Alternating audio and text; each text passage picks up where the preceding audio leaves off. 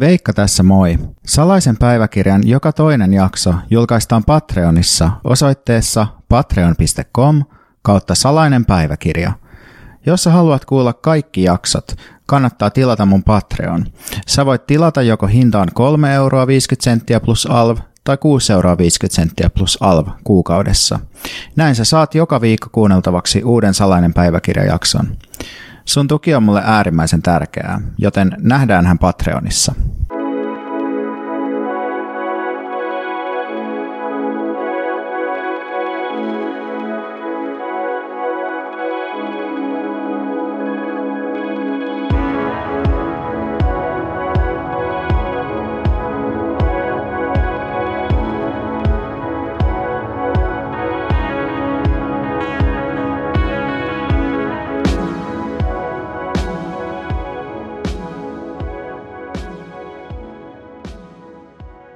Hei vaan, mä oon ollut tässä kipeänä noin viikon ja sitten sen kipeyden aikana mä oon katsonut tosi monta jaksoa Game of Thronesia ja sitten mä olen lukenut tiede- ja edistyslehteä, josta mä taisin puhua jossain toisessakin jaksossa. Tiede- ja edistyslehden kumokseen feminisminumeroa mä oon nyt lukenut sen melkein alusta loppuun ja nautiskellut feminististen kirjoitusten ja feminististen, feminismin sisäisten erimielisyyksien pohdiskelusta on nauttinut. Sitten me ollaan katsottu vähän elokuvia mun kumppanin kanssa ja sitten me katsottiin sellainen aika kauhea sarja kuin Van Life, joka on sen entisen Maikkarin uutisankkuri Aino Huilajan semmoinen lifestyle-ohjelma, jonka hän on itse tehnyt. Ja kun mä sanon itse tehnyt, mä tarkoitan, että mä oon huomannut, että Ylellä jonkun verran on nykyään tällaisia ohjelmia, joissa niin kuin semmoinen hyvin pieni tuotantotiimi tuottaa aika valmiin paketin niin kuin sitten, tai tekee niin kuin täysin ohjelman ikään kuin valmiiksi sitten Yle on niin kuin se taho, joka sitten sen ostaa ja lähettää, että, että pystytään sille halvalta tekemään tämmöisiä kevyttuotantoja, joilla voi rahoittaa esimerkiksi tätä pakuelämää. Mua kiinnostaa tämä pakuelämä silleen tämmöisenä, no sehän on niin kuin nykyään semmoinen niin kuin jotenkin vähän vauraamman keskiluokan tämmöinen niin kuin, elämäntapa-projekti, jossa, jossa niin kuin muutetaan, muutetaan jotain tai silleen muutetaan pois uh, omissa asunnosta tai vuokra-asunnosta ja muutetaan asuman pakuun, mutta sitten tehdään ehkä jotain diginomaditietotöitä siellä samalla, mutta että se, se, mikä siinä siis kiinnostaa, on, ylipäätään ne semmoiset niin paon muodot, mitä, mitä eri ihmiset kehittää tavallaan, että millä ne yrittää paeta sellaisia uh, esimerkiksi palkkatyön tai mun asettamia vaatimuksia paikallaan olemisesta tai tiettyyn paikkaan sidottuna olemisesta tai muusta. Toisia tällaisia muotoja on esimerkiksi joku yrittäjyys, kevyt yrittäjyys tai sijoittaminen. Että tällaisia tavallaan individualisoituja ja, ja niin kuin kapitalismiin sinänsä sopeutuvia, mutta kuitenkin jotain vaikka palkkatyörakenteita vastustavia tai niitä pakenevia muotoja. Mutta tota, tänään mä en ajatellut kuitenkaan puhua pakuelämästä, vaan mä aloitan tämän jakson tällaisella Wikipedia-sitaatilla, ja mikä olisikaan parempi, parempaa kuin Wikipedian siteeraaminen ja sitten samalla vielä niin tällaisen ikään kuin lääketieteellisen diagnoosin antaminen niin kuin itselleen ohjelman aloittamiseksi. Hypomania on mielenterveyden häiriö, joka liitetään usein kaksisuuntaiseen mielialahäiriöön – se tarkoittaa oireiltaan manian kaltaista, mutta lievempää jaksoa. Hypomanian erottaminen persoonallisuuteen liittyvistä mielialan vaihteluista voi olla vaikeaa. Innostumisen lisäksi siihen liittyy kuitenkin usein myös ärtyisyyttä, lyhytjännitteisyyttä, keskittymisvaikeuksia, unettomuutta ja lisääntynyttä alkoholin käyttöä. Monet hypomanian oireista saattavat muistuttaa persoonallisuushäiriön oireistoa. Hypomania saattaa ilmetä tavallisuudesta poikkeavana energisyytenä eli voimallisuutena – Mieliala saattaa olla korkealla, mutta ei maanisella, suluissa suuruusharhaisella tasolla. Ja miksi tässä nyt sitten luin tällaisen Wikipedia-määritelmän hypomaniasta, niin kyse ei ole nyt siitä, että yrittäisin viimein antaa sen lopullisen diagnoosin itseäni, vaan kyse on siitä, että mä ajattelin tänään puhua mun elämästä yhteiskunnallisena bloggarina ja sitten jotenkin tässä hypo, tämä hypomania määritelmä mielestäni sopii siihen, että ehkä me voidaan nyt ottaa tätä jonkinlaiseksi niin kuin että voidaan tarkastella tätä määritelmää tavallaan niin kuin semmoisena, että se, se on vielä sen tulkintaa vähän sille auki, että onko kyse niin kuin yksilön tason vai ehkä myös jonkinlaisen yhteiskunnallisen, yhteiskunnallisen tilan niin kuin diagnoosilta tai määritelmältä. Vuonna 2015, mä, 2015 lopussa mä erosin mun pitkäaikaisesta kumppanista. Sitten mä lopetin, mm, irtisanouduin mun vakituisesta työstä ajatushautamalla ja sitten mä liityin vasemmistoliittopuolueeseen. Ja silloin äh, Juha Sipilän hallitus oli aloittanut vuoden 2015 keväällä. Se oli perussuomalaisten kokoomuksen ja keskustan muodostama hallitus, joka, joka sitoutui laittamaan Suomen kuntoon muun muassa leikkauksilla, koulutukseen, äh, sosiaaliturvaan, äh, tekemällä tiukennuksia maahanmuuttoon ja ja asettamalla työn, työttömille lisää aktiivisuuteen kannustavia kannustimia. Ja sitten tota, tämä tää Sipilän hallitus, niin se käynnisti sellaisen protestiliikkeiden aallon Suomessa, johon liittyy muun muassa joukkovoima hallituspolitiikkaa vastaan liike ja joukko, joukko muita lyhyempiaikaisia tai pidempiaikaisia mielenosoitusliikkeitä. Sitten vuonna 2015 käynnistyi myös Euroopan turvapaikanhakijakriisi, joka siis Suomessa myös tuotti ehkä ennen kaikkea jonkinlaisen moraalipaniikkimaisen yhteiskunnallisen kriisin, jossa keskustelu turvapaikanhakijoista kävi erittäin kuumana ja erilaiset rasistiset liikkeet samalla lähti organisoitumaan ja nousemaan niin kuin eurooppalaisia malleja noudattaen, että Suomessa kuohutti muun muassa natsistinen Soldiers of Odin katupartio, sitten syntyi tämä Rajat kiinni mielenosoitusliike, Suomi ensin mielenosoitusliike, joka organisoitu sitten myöhemmin puolueeksi. Ja monia muita samanaikaisia projekteja. Ja silloin äh, ihmiset oli yleisesti aika vihaisia, just johtuen tästä niin kuin leikkauspolitiikan synkentämästä ilmastosta. Ja sitten oli ehkä vielä käynnissä tällainen jonkinlainen vasemmistopolitiikan nousu, että Li Andersson valittiin vasemmistoliiton puheenjohtajaksi ja saatiin tavallaan sellainen, se tapahtui muistaakseni vuonna 2016, mutta silloin oli semmoinen vielä niin kuin – uuden, uuden ärhäkämän vasemmiston ehkä jonkinlainen tällainen nousu. Ja sitten tietenkin isona virtauksena oli Black Lives Matter-liike Yhdysvalloissa, joka oli, oli käynnistynyt. Ja sitten tota, myös intersektionaalinen feminismi, joka nousi just verkkoliikehdintänä erityisesti Suomessa tosi isoksi, isoksi jutuksi. Ja mä sitten halusin olla mukana tässä kaikessa – ja se tapahtui sillä tavalla, että mä perustin blogin. Ja näin äh, äh, seitsemän vuotta myöhemmin tämä kuulostaa järjettömältä, että miksi joku haluaisi perustaa blogin, jos haluaa osallistua yhteiskunnalliseen keskusteluun, mutta silloin se oli, oli tota vielä hyvin mielekäs vaihtoehto tällaiselle niin kuin, ei ihan nuorelle, mutta ei vanhallekaan yhteiskunnalliselle vaikuttajalle. Eli tota, silloin niin kuin media tai tämmöistä yhteiskunnallista keskusteluilmapiiriä hallitsi Facebook,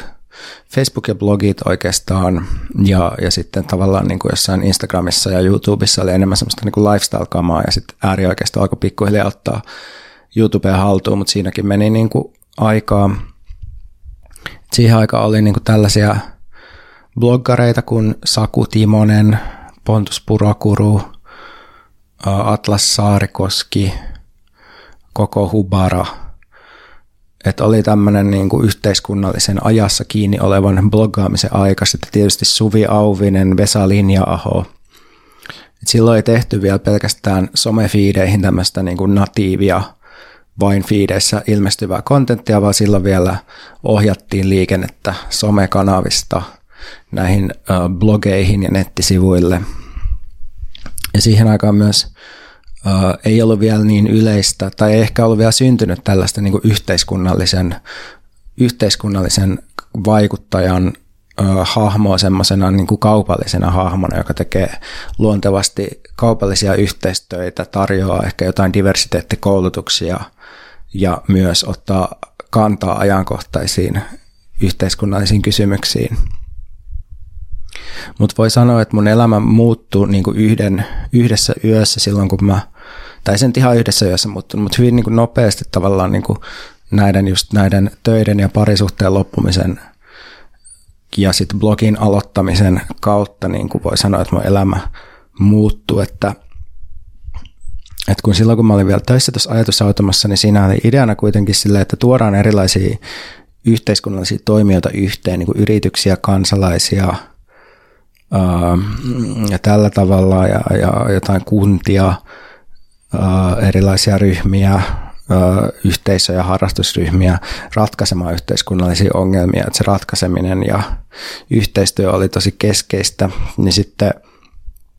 niin sitten mä asetin ikään kuin itselleni semmoisia tiettyjä rajoja yhteiskunnalliselle näkyvälle toiminnalle, että mä en halunnut niin tehdä mitään näkyvän poliittista, koska mä ajattelin, että se voi vahingoittaa mun mahdollisuuksia ja mm, niin kuin mun mahdollisuuksia toimia tässä, tässä työssä ja ehkä saavuttaa parempaa asemaa siinä ja tällaista. Ja se tavallaan johti myös siihen, että koska mä en sitten enää oikein pystynyt allekirjoittamaan myöskään ihan sitä, mitä kaikkea, tai millaista se työ oli, niin sitten mä niin lopetin sen.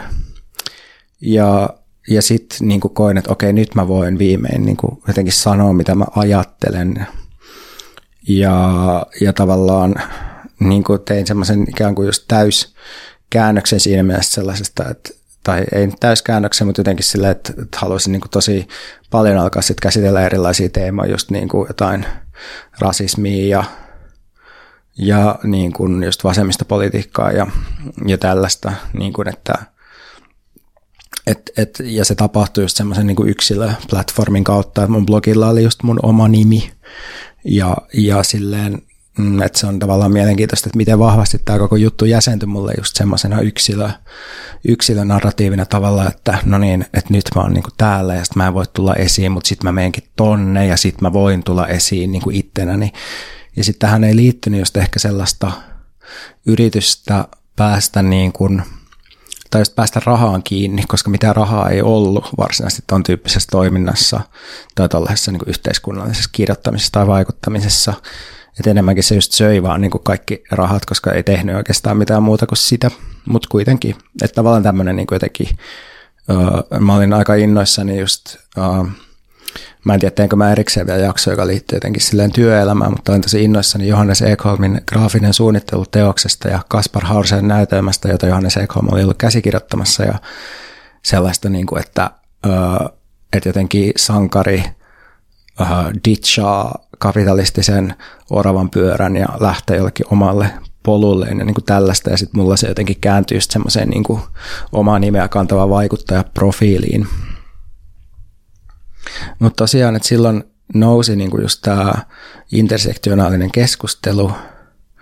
öö, oli nämä niin kuin rasistiset liikkeet ja sitten toisaalta myös voimakas antirasistinen toiminta ja niin kuin antifasistinen toiminta tietenkin myös, koska nousi näitä fasistisia liikkeitä. Järjestettiin niin vastamielenosoituksia, rajat kiinni mielenosoitukselle järjestettiin 6.12 natsimarssille vasta tapahtumia tai vuonna 2015 järjestettiin Vapauspelissä mielenosoitus, joka oli tällainen hyvin antagonistinen militantti mielenosoitus tätä natsimarssia vastaan ja jossa sitten poliisi käytti näitä, näitä tämmöisiä less lethal joukkojen hallintakuula-aseita, joilla ammuttiin niin kuin mielenosoittajia selkään muun muassa. Ja yksi mielenosoittaja sai tämmöisestä ehkä asfaltista kimmonneesta sirusta sitten silmäänsä muun muassa siellä mielenosoituksessa. Mutta se ilmapiiri silloin oli aika nopea ja aika vihainen niin kuin tuolla sosiaalisessa mediassa. Että tavallaan mitään, silloin ei ollut mitään semmoista niin kuin sävyjen näkyvissä tavallaan semmoista sävyjen niin kuin kriittistä analyysiä, vaan silloin niin kuin yleisesti ajatus oli se, että mitä niin kuin vihaisempaa ja nopeampaa, ainakin mulla se ajatus, että mitä vihaisempaa ja nopeampaa, niin sen parempaa. Että just se vallitseva yleinen affekti oli just jotenkin tosi agro ja semmoinen nopea reaktiivinen ilmaisu oli tärkeää. Ja no sitten näissä niin kuin mun omissa blogimerkinnöissä, niin tota, mä kirjoitin niitä silleen, että – että mulla taisi olla maaliskuussa 2016 niin 29 blogimerkintää, jotka oli yleensä siis jotain yhden liuskan pituisia ehkä. Ja mahdollinkohan mä kirjoittaa joku yli 140 merkintää sitten siinä aikana, kun tämä blogi oli aktiivinen, eli joku 10 kuukauden aikana. Niin tota, mulla oli aiheena pääosin rasismi, ja vihollisena mulla oli rasistit, sekä julkilausutut rasistit että sitten niin kuin hyvää tarkoittavia valkoisten ihmisten tahaton rasismi, järjestelmätason rasismi tai jonkinlainen rakenteinen rasismi, ja sitten toisaalta rasismi ja just ehkä toisaalta ja myös niin kuin rasismi meissä ja sitten myös niin kuin oma rasismi ja sen kautta niin kuin jotenkin asioiden käsitteleminen niin kuin itsessä huomaamani tämmöiset niin kuin tahattomat rasistiset piirteet ja sitten toisaalta just käsittelee myös leikkauspolitiikkaa, työllistämistoimia tai jotain aktiv- aktivointitoimia ja tällaista. Mutta siihen sitä koko toimintaa, niin sitä, se meni tavallaan silleen, että mulla usein, että mä näen jonkun lehtiotsikon, tai mä vähän niin kuin skannailen se, että okei, että mitä täällä internetissä nyt on, ja okei, nyt toi tämmöinen lehti, olipas nyt, olipas nyt niin kuin joko, niin kuin, että vituttaa joku hallituksen päätös, tai sitten vituttaa jonkun lehden näkökulma johonkin päätökseen, ja sitten on silleen, että nyt, nyt, nyt lähtee, nyt minä kirjoitan ja ammun tämän alas ja tuhoan tämän jutun. Ja se oli tavallaan semmoista niin kuin yleisestä puheavaruudesta kilpailemista, että kuka, kuka löytää ensimmäisenä sen niin kuin sen tekstin, joka sitten lähtee niin kuin jaka, niin kuin jakoon, levitykseen, määrittelemään sitä reaktiota. Et se tavallaan tuntuu aika sellaiset yhteisölliseltä, jotenkin yhtenäiskulttuuriselta hetken aikaa semmoinen, vaikka se oli tietysti hyvin spesifin semmoisen niin jonkinlaisen vihervasemmiston niin kuin sisällä tämmöisen niin kuin vihreitä ja vasemmistoa äänestävän parlamentaarisesti toimivien ihmisten enimmäkseen niin kuin muodostama tämmöinen verkko, löyhä verkkoyhteisö, mutta et, et ideana on niin kuin reaktion tuottaminen tiettyyn käynnissä olevaan kohuun tai sen kohuun itsensä niin kuin jotenkin artikuloiminen ja niin kuin se, että kuka, kuka meistä bloggareista, Twitterissä ja Facebookkaista onnistuu määrittelemään parhaiten nyt tänne, että mistä tässä on kysymys, kuka onnistuu tekemään nasevimman muotoilun ja antamaan jotenkin äänen, artikuloimaan sen kaikkein jakaman jonkun just tunnetilan tai kokemuksen. Ja tietysti niin kuin mediakritiikki oli myös hirveän oleellinen osa tätä kaikkea sellainen, koska ehkä tuohon aikaan vielä, koska sosiaalinen media tai Facebookin kasvu oli jotenkin vielä tuoreempi juttu tuohon aikaan, niin sitten niin myös se media, kritiikki, klikkiotsikko, kritiikki, median rasistisuuden kritiikki, median keskiluokkaisuuden kritiikki, niin se oli jotenkin silleen aika tuore juttu vielä ja semmoinen, mistä keskusteltiin paljon, että et, ja ehkä se oli myös semmoinen vähän niin kuin uusi teema, että kun suomalaisessa mediassa yritettiin jotenkin ymmärtää hirveästi niin kuin sitä, että miksi suomalaiset on niin rasistisia tai milleen ne niin kuin käyttäytyy, ja sitten välillä niin kuin myös haastateltiin jotain tunnettuja rasisteja ikään kuin semmoisena tavan kansalaisina ja tällaista, niin, niin, niin sitä sitten paljon, niin kuin, tai, tai tosi monet tekstit oli sellaisia, että niissä vaan niin kuin haukuttiin jotain yksittäisten toimittajien kirjoittamia juttuja, ja sitten tämä Pontus Purokurun ja Emilia Kukkala Luokkavallan Vahtikoirat-kirja myös ilmestyi, uh, 2015 tai ehkä 2016, no mutta kuitenkin, ja se myös vaikutti merkittävästi tähän, tähän niin kuin yleiseen mediasuhteen suhtautumiseen. Mutta mulle oli hyödyllistä se, että mä pystyin hyödyntämään mun omaa nopeutta, mun kyky reagoida äärimmäisellä vauhdilla vallitsevaan tilanteeseen ja tuottaa suhteellisen hyvää, koherenttia asiatekstiä aiheesta kuin aiheesta. Mulle syntyi semmoinen niin kutinan kutina, semmoinen tunne, se on konkreettinen kutina siitä, että nyt, nyt lähtee, nyt pitää päästä akkia kiinni tähän palkintoon nopeasti, mun pitää olla se, joka nyt kirjoittaa tästä. Ja, ja tämä on ehkä jotain, mitä mä voisin kuvitella, että joku metsästyskoira niin kuin kokee silloin, kun se tavoittelee sen saalista. Mutta koko tämä bloggaaminen ja Facebookin käyttö, niin se tuottamat tosi kovia kiksejä. Muistan joskus, kun mä olin jollain mielenosoitusmatkalla Tallinnassa, ja sitten mä oltiin siis syömässä joidenkin tota, mun animalia-kavereiden kanssa. Ja sitten samaan kun mä kävin jotain keskustelua, niin mä niin pöydän alla tein Facebook-päivitystä, missä mä screenshottasin jonkun jutun ja tein niin kuin jonkun lehden jutun ja sitten mä tein siihen niin kuin jotain vähän niin kuin sormella piirsi jotain merkintöjä siihen niin kuin ja postasin sen kuvan ja tekstin ja jotenkin sillä samaa kun me keskusteltiin ja sitten silleen, että missä vaiheessa se teitte, niin sitten mä silleen, että mä vaan tein sen, että tällaista tämä on. Se on jotenkin se, sellaista jälkikäteen tosi pimeätä, pimeätä se mun käyttäytyminen ja se mun toiminta sellaista niin kuin jotenkin epäsosiaalista ja sellaista tai jotenkin vähän sellaista dissosiatiivista, että ei ollut niin kuin oikein paikalla useinkaan. Uh, Mutta joo, että bloggaaminen ja Facebookin käyttö tuotti mulle tosi kovat kiksit. Ja muistan myös mun ensimmäisen viraalihitin. Se oli semmoinen, tota, se oli joskus 2016 tai 2015 syksyllä, semmoinen uh, kuva, jonka mä julkaisin Facebookissa, missä verrattiin, verrattiin jotain viranomaisarviota uh, niin kuin verovälttelystä sillä, että paljonko niin kuin veronkiertoon hukkuu suunnilleen rahaa. Ja sitten se toinen, toinen niin kuin, tai siinä on niin kuin sen vieressä oli sitten semmoinen toinen graafi, ja mä en enää muista edes, että mitä se kuvasi. Ehkä turvapaikanhakijoiden kustannuksia –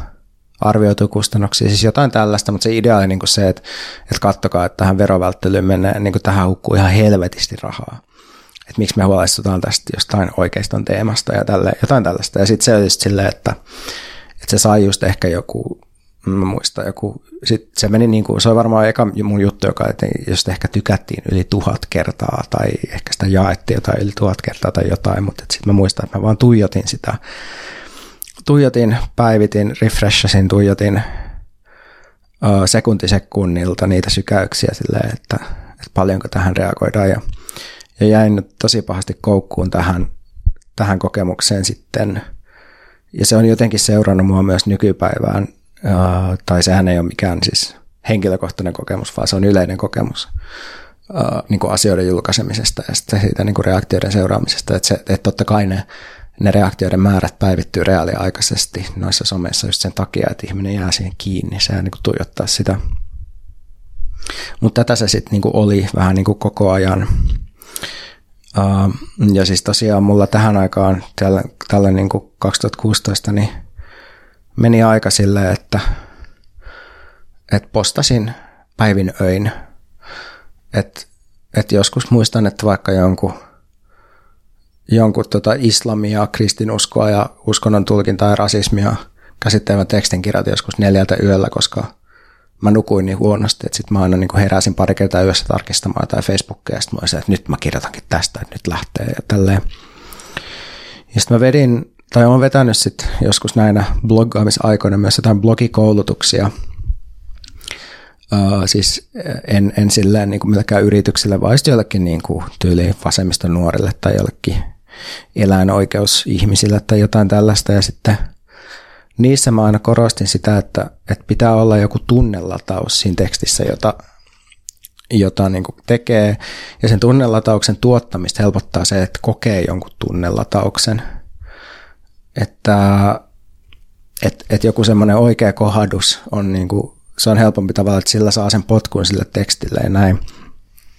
Ja tämä on tavallaan mun mielestä ihan järkevä ohjenuora, mutta toisaalta se kertoo siitä tekstin tekemisen tyylistä jotakin, että, että kun oli olemassa tämmöinen tietty kannustinrakenne, yhteiskunnallinen tai alustoihin kiinnittynyt kannustinrakenne tehdä sitä nopeata ja vihaista, mikä tuottaa nopeita reaktioita myös muilta, niin, ja määritellä näitä valmiita tunteita, niin sitten tavallaan silloinhan niin kuin sitten tosiaan kannattaa silloin näitä tunnetekstejä sitten syntyä ja sitten tunnelatausta tulee. Mutta siis toki, niin kuin, jos nyt rehellisiä ollaan, niin kyllä mä siis tein muutakin kuin tämmöistä nopeata vihasta ja rankaisevaa ja reaktiivista, että, että paljon myös niin kaikkea hitaampaa, pohdiskelevampaa kamaa, et ei, sille, ei mun tarvii sitä blogia niin kuin mitenkään hävetä. Et se oli niin kuin se, mä ajattelin, että se oli sitä tiettyä aikaa, jolloin niin kuin tavallaan oli tietyt sävyt ja tuotiin tiettyjä käsitteitä ja keskustelua Suomeen, jos jotain rasismiin rodullistamiseen liittyen, niin silloin niin kuin rapatessa roisku ja tälleen. Mutta se, mikä mua tavallaan, tai se, mikä niin kuin tässä vaiheessa ne jälkikäteen on niin kuin kiinnostavaa tässä voimakkaat suuttumuksen kokemukset, blogi ja Facebook tässä niin kuin koko yhtälössä on niin kuin se, että, että millaisen sosiaalisen maailman ne sitten niin lopulta muodosti yhdessä. Että millaista se mun niin kuin elämä muiden ihmisten kanssa niin kuin oli tässä suhteessa. Kun silleen valvo yöt ja kirjoitti just joskus neljä työllä ja sitten samalla niin kuin voi, yleisesti voi aika huonosti oma eron jälkeen. Kävi just jossain uimahallissa, koska kolme väriä sininen elokuvassa puolisonsa menettänyt päähenkilö käy uimassa ja se tuntui jotenkin poettiselta, vaelsi kalliota edestakaisin. Niin, tota, niin sitä blogia tarjosi jotenkin sellaista niin välitöntä tekemistä ja mielihyvää ja sosiaalista validaatiota. Mutta sitten samalla niin kuin, sehän on silleen outoa sosiaalisuutta, se semmoinen – että jotkut tuntemattomat painelee jotain tykkäysnappeja. Ja sitten siihen liittyy myös se puoli, että, että mä suhtauduin kaikkiin erimielisiin tai valittajiin usein niin kuin hyvin aggressiivisesti. Ja tohon aikaan tavallaan ei ollut olemassa mitään semmoista yleistä niin kuin woke-kritiikkiä tai ihmisten rajojen kunnioittamisen ajatusta tai jotenkin sellaista niin kuin rakentavuuteen huomion kiinnittämisestä, vaan että et silloin oli tosi niin kuin hyväksyttävää ja kiitettävää ja ok olla tosi vittumainen ja tosi vihamielinen ja niin kuin call outata silleen tägäämällä ihmisiä ja kaikkea tällaista, niin sitten niin mulle se ainakin oli sellaista, niin kuin, että kun mulla on kokemusta sekä kiusattuna olemisesta että kiusaamisesta, niin koin, että kun on jäänyt sille jossain määrin hampaankoloon kaikenlaista ja on jotenkin joutunut alistumaan muille ihmisille eri tilanteissa – ja sitten toisaalta myös oppinut tavallaan alistaa muita, niin some ja blogi oli tuohon aikaan tosi hyvä paikka antaa sille takaisin ja rangaista ihmisiä. Että sai välitöntä nautintoa siitä, että voi suorittaa semmoisia älyllis-verbaalisia takedowneja, jotka sitten vielä muiden ihmisten tykkäyksillä osoitettiin niin kuin oikeiksi ja onnistuneiksi. Mutta sitten tietysti oli ikävää, jos vaikka semmoisessa in, niin kuin oikeistolaisten insinöörimiesten hallitsemassa lisäkaupunkia Helsingin ryhmässä sitten joutuikin enemmistön halveksumaksi ja hävisi ikään kuin riidat siinä mielessä. Ainakin yksi mun kaveri sanoi mulle, että, että kun se kerran näki mut käymässä aggressiivista sanasotaa joidenkin lääkisopiskelijoiden kanssa keskustelussa luentosaleissa tapahtuvasta mainonnasta, niin se sanoi, että hänen suhde minuun niin kuin muuttui sen jälkeen ja hän näki mut hyvin eri valossa. Koko tämä aika, ja prosessi, jota on itse asiassa ajallisesti vähän vaikea rajata, mutta se intensiivinen vaihe alkoi vuoden 2016 alussa ja sitä jatkuu, no jossain mielessä voi tietysti kysyä, onko se koskaan loppunut, mutta että ainakin, että, että jatkuu ainakin silleen joitakin vuosia. Niin tämä koko prosessi oli eräänlainen hypomaaninen tähdenlento, ja hypomaaninen ei nyt missään lääketieteellisessä mielessä, koska mitään diagnoosia mulle ei ole niin annettu että tämän blogin intensiivisestä ensivaiheesta oli niin kuin alusta loppuun vain 10 kuukautta ja siinä aikana tosiaan syntyi se 146 merkintää. Tosin sitten sen jälkeen tuli vielä blogin uusi tuleminen harvemmalla frekvenssillä. Samaan aikaan tämä intensiivinen yötäpäivää, netissä roikkuminen, kymmenien Facebook-päivitysten tekeminen joskus samaan päivän aikana, kaikkeen osallistuminen, kaikkiin keskusteluihin osallistuminen myös niin kuin tämmöiseen erilaiseen poliittiseen organisointiin, kasvokkain osallistuminen, uh, ehkä kymmenen chat-ikkunaa auki joka päivä, niin sitten kaiken seurauksena oli semmoinen niin kuin low-key sosiaalisten uupumusten, uupumisten kierre, jotka tuli vaan niin kuin yksi toisensa perään. Ja sitten mielenkiintoisesti, vaikka mä nyt kerron tätä tälleen niin kuin yksilön näkökulmasta, niin tuntuu, että tämä silloin vallitseva – yhteiskunnallisen sosiaalisen median maailma vahvasti ruokki just tällaisia mussa olevia niin kuin valmiit hypomaanisia taipumuksia,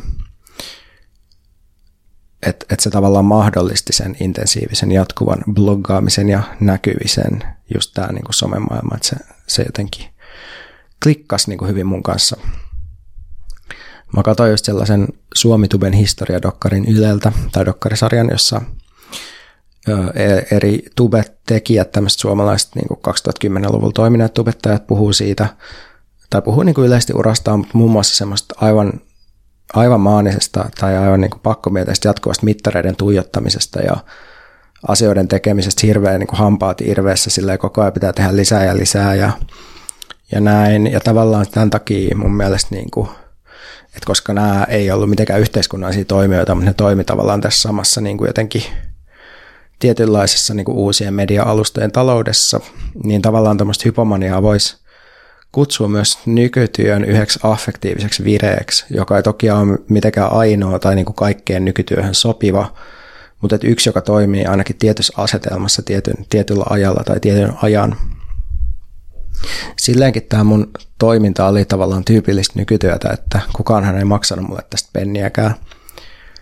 että vaikka mä kuinka valitin, että Hesari YMS Mediat varastaa minun intellektuaalista omaisuuttani, eli jotain mun vitun blogimerkintöjä ottamalla niistä aiheita ja näkökulmia juttuihinsa, niin ei se tietenkään,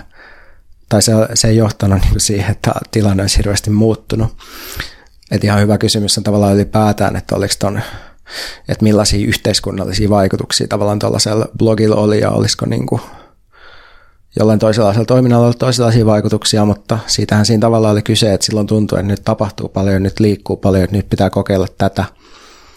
Ja sitten kokeilin ja se oli aika rankkaa touhua, siis myös silleen tosi kiihottavaa se koko tekeminen, mutta